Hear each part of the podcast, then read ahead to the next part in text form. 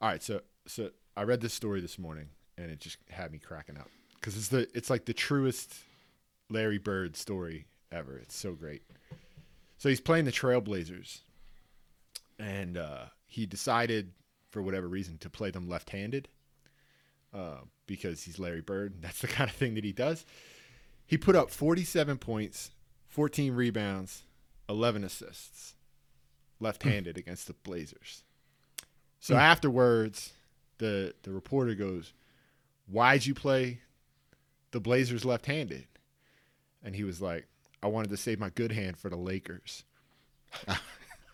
I I've heard this story before, and uh, Larry Legend, he has some legends, man, for Dude, sure. he's so Uh, savage. the other one that's really good that you you always hear is I forget who he's playing, but uh, he was talking trash to somebody on the sideline, and uh, he's having a rough first half.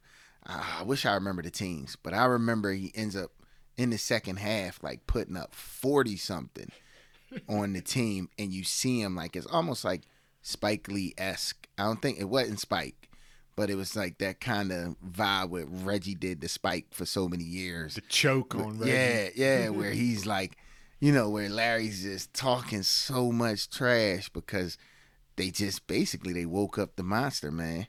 Larry Legend, man, he's he's he's one of the greatest. That's some old don't don't poke the bear story right there. Oh yeah, there's so many of them with Larry. Larry is a monster. So many of them with him. Uh, he wanted to kill you too. That was also what you hear a lot of the old guys talk about. Is he had no mercy. He wanted to kill you. Remember Doc strangling him? You remember that picture? Oh yeah, man.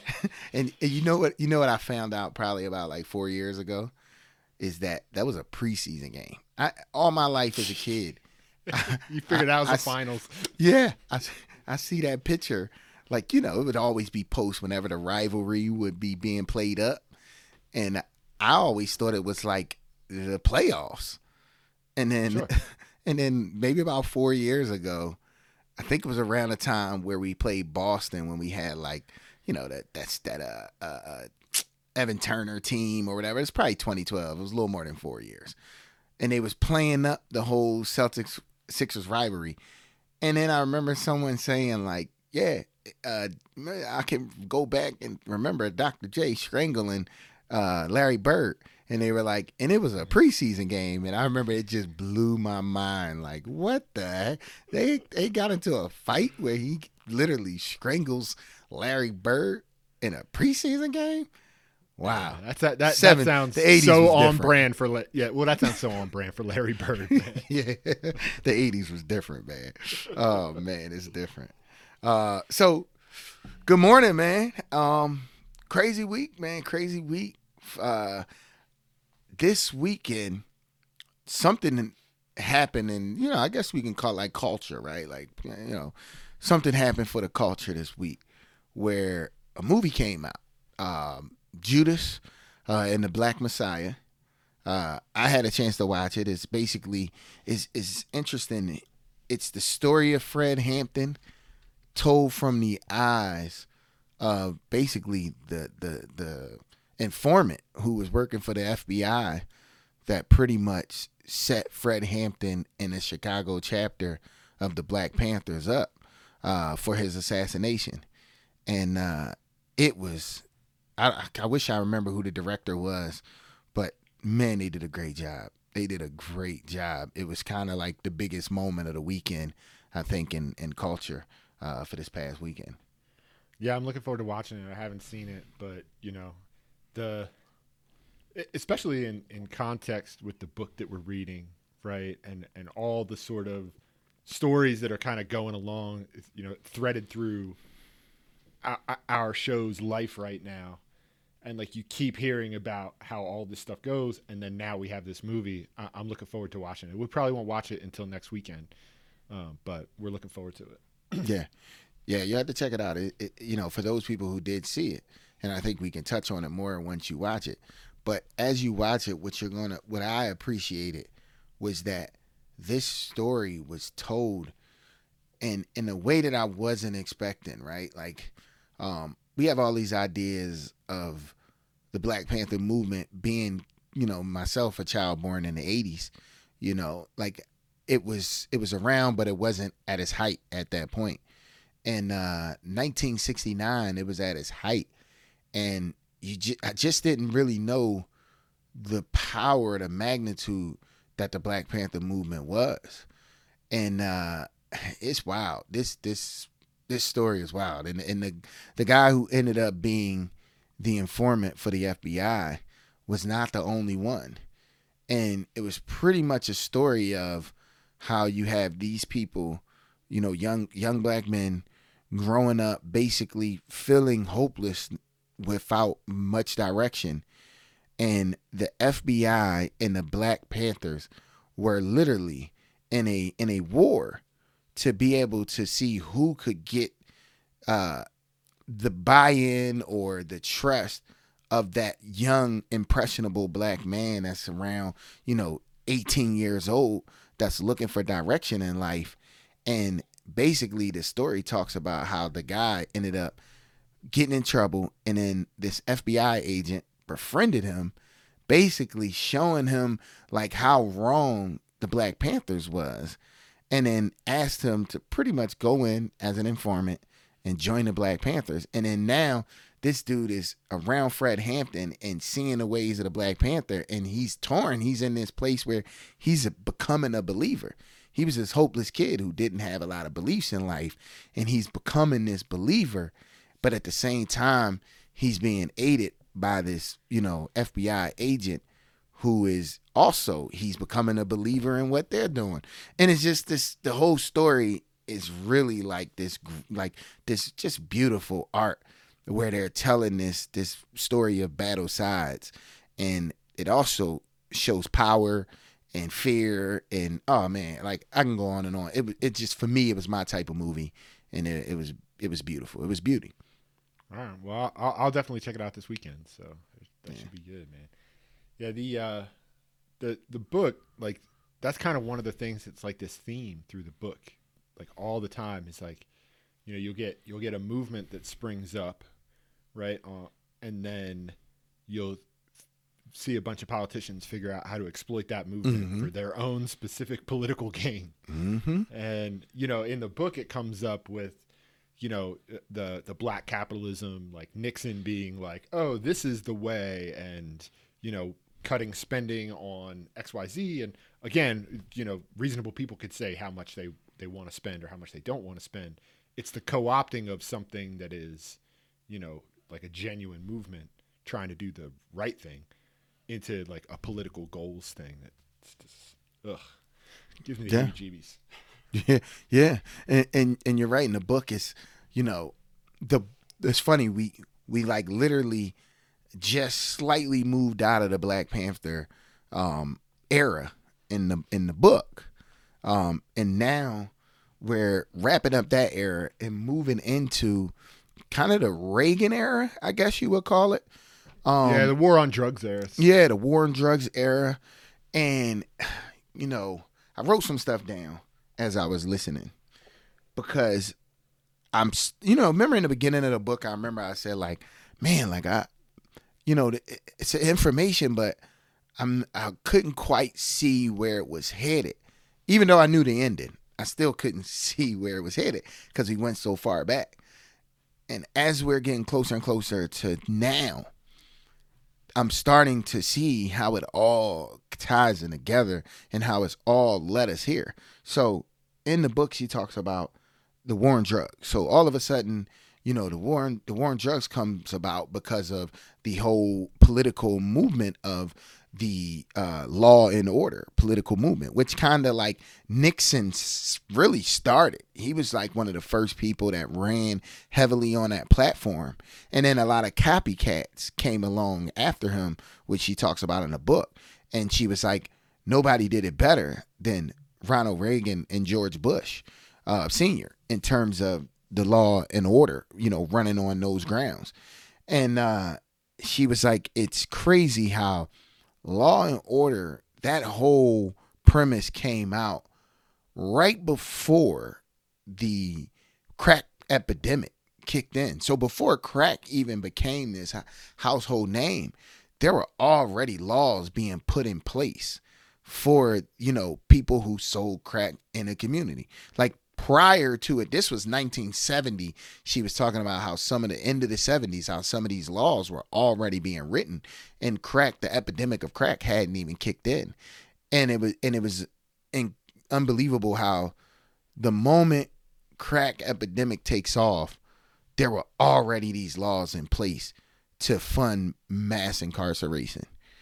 And what did mass incarceration lead you to is the destruction of certain poor communities. And then that led to these opportunities where now they stopped with necessarily black banking and they started making it less about um, black capitalism and more about community like entrepreneurship or community development, which now leads to the form of what gentrification is. It's basically uh, opportunity to send businesses into poor communities, give them tax breaks, incentives to come, and then what do you get six, seven years after they've come to those communities is in, entirely new faces and the people who were originally from those communities all gone off somewhere else uh, to basically recreate another poverty stricken community somewhere else. And uh, that's the direction that the book is painting. And it's crazy how it all connects, man. It all connects. Yeah, I mean, you can see this like this this timeline, you know, that goes straight through, and it, it it's, you know, it's kind of hard to to watch because you want to scream at the at the book. You know, you want to be like, no, don't don't make this choice. But they're you know you're talking about history, so they're gonna they're gonna do it. And you know, it, it I guess it's also a little bit like it, it's a little bit interesting for us to reflect on the fact that like you know you and I are both pretty dyed in the wool capitalist types, right? Like we both mm-hmm. believe that you know having a business and have being able to control your own destiny is is valuable. Yes. Um, but then, you know, there's this kind of wrinkle, I guess, to it where we're where we're hearing like a little bit of the story about well how that can also be exploited too, right? Because nothing is just you know simply good or simply bad. Everything has trade offs and costs and benefits. So. Mm-hmm. You know, this book is definitely calling out a lot of those. Absolutely. It, you know what it really seeks like goes back to is um choices, right? Like basically in, in life, like constantly, you know, the majority of our day, most things are decided on just through our subconscious. But every day, there's these choices that we actually get to consciously make.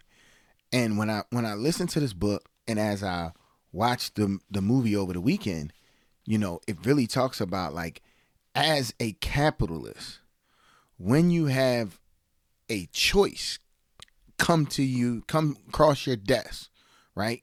Where there's an opportunity to do good for yourself, you know, but it may not be the best for everybody else. Versus doing something that's the best for everybody else, but it may not be the best for yourself. That's like, to me, as I read this book and as I just uh, am a watcher of the world and where capitalism really becomes, you know, the greed overweighs the good is when that when that choice comes a lot of times with capitalism is people tend to rather go for that good for themselves. And uh, that's the hard part. I don't know how to fix that. Um, i know what's in my heart as someone who i agree with you. I believe in having you know the freedom you know that comes with being your you know owning your own business and you know uh, putting in your own work and and being paid adequately off your creation your creation. But i also believe that we should not you know do anything uh, that's going to be the greater good for ourselves but you know be the be a lesser good for you know society or our community. And you know I, I just don't like that's not what i stand for. So i hope when the opportunity comes for me as an entrepreneur that I, I, I stand by those principles and I expect to. But I, I don't know. well, know. I mean, we, we, we have some stuff in the works for the show and for 2400 like where we are actually going to show the story of us living up to those principles right Yes. Yes. so um you know it, again and even living up to those principles has a cost right like Yes. the the stuff that we're going to sell probably a little bit more expensive that means that some people can't buy it Mm-hmm. That might want it you know? So that's a cost.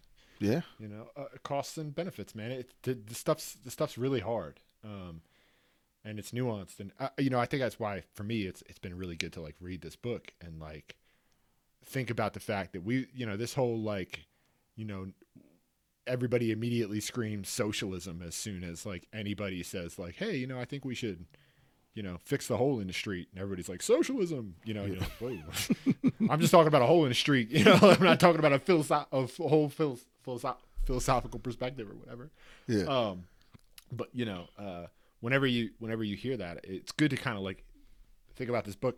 They've been s- talking about this whole like socialism capitalism divide for 150 years now. So you're probably not going to change anybody's mind if they've been having the same argument for 150 years. No.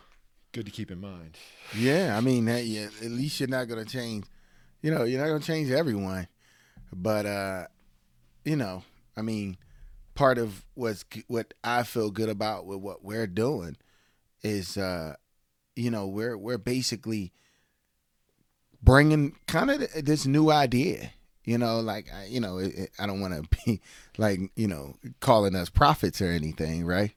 But uh, you know, but we are in this space where we're bringing new ideas, you know, like and things that you know may have been done, but I guess a new vision to things that have been done or what other people have wanted to do, and that's important for the growth, you know, of of us as people. It's for there to be new visions, right? Like always, and that's something with the process is black and white, and how our mission is understanding that in order to improve anything for us as a people, it's going to take everybody getting involved.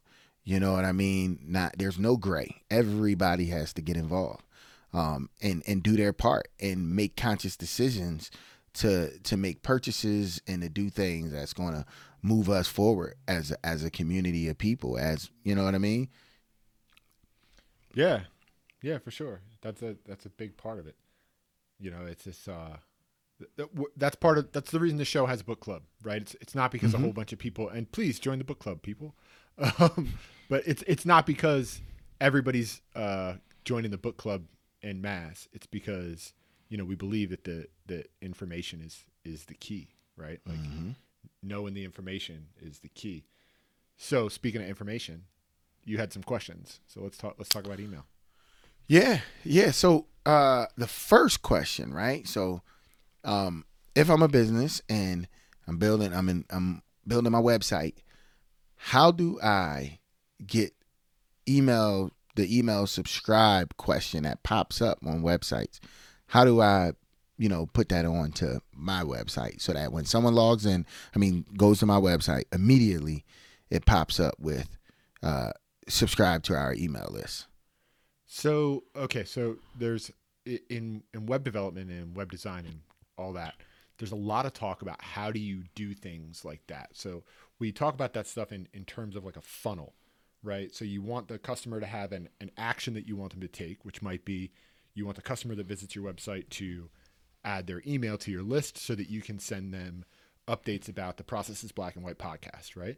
So, um, and we're not doing this particularly well on, on our processes on the processes black and white uh, site right now. So it's actually a good place to go see, right? There's only one way to get on the email list for our show right now, and that's to contact us and send us a question, which means that we don't have, uh, we're not capturing a lot of emails for anybody who does come visit the site. So one of the ways that we could is we could add like a pop up, like you were talking about.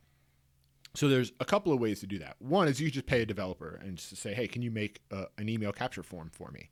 And then I could capture that email on a Google Sheets list or an Excel spreadsheet or save it wherever you want. Really, somebody puts the email in, and I send the information off to a form somewhere. A lot of times, people will, you know, send those. They'll, they'll use sort of tactics to get those emails. So you sometimes go to a website and you'll get a you know, get 10% off. Mm-hmm. They'll attach a, a coupon to it. Those are usually done through like a software as a service company. Um, and one might be a good example, like is Justuno is one of the companies that does that. And so basically they just, they build like a little, uh, application that you could put onto your website with a little, you know, snippet basically that there's instructions are always like super straightforward to follow. And then when somebody's on your site for however long, you know, then the email pops, the email capture form pops up, and then, you know, they can put in their thing, get the 10% off coupon mailed to them. And then usually you in the back office of your Shopify store, for example, will have created a bunch of coupon codes so that when somebody gets, you know, 10% new email, they get that coupon code, they can then enter that in. So that's hmm. basically the life cycle process of that one path. But there's a lot of ways that you really want to do it, right? Like one way, the best way to get emails is to ask people to give you their email. to, right? Like it sounds silly, but you go to a lot of these websites and they'll have these pop-ups, but they won't also have a blog where they're, you know, asking you at the end of the blog, "Hey, sign up for our emails for more content like this." Or, you know, they they'll have in, good informational pages, but they won't have an option to say, "Hey, sign up for our emails for more information about this." Um, so that's one of the things that like most sites do really badly is they go right to the pop-up, which is annoying. Like when you're visiting a website, especially when you're on mobile and the screen's real small, right? Um, so that's why we don't have one on the process is black and white, is because I don't want to have an annoying pop-up on the page. But what I ought to do, and probably what I will do now that we're having a conversation about it, and I feel guilty, is I'll do some, I'll, I'll add some what we call calls to action, which are like situations where a customer is doing something on your website and you know that because they're doing behavior XYZ, they're interested in the thing. So that's when you ask them, "Hey, want to want to get more information about this? Sign up for our email." Mm. Gotcha. Okay. So, I have another question. All right. How about as a business, when people purchase, um, they they add their email to the to the list when they purchase. It's one of the questions, right? Sure. How how is it possible to email those people beyond um, just emailing them about their order being ready or whatever? Like, how do we transfer or convert those people to the email list? Well, so there's a there's a lot of ways. Um, that's kind of the first thing.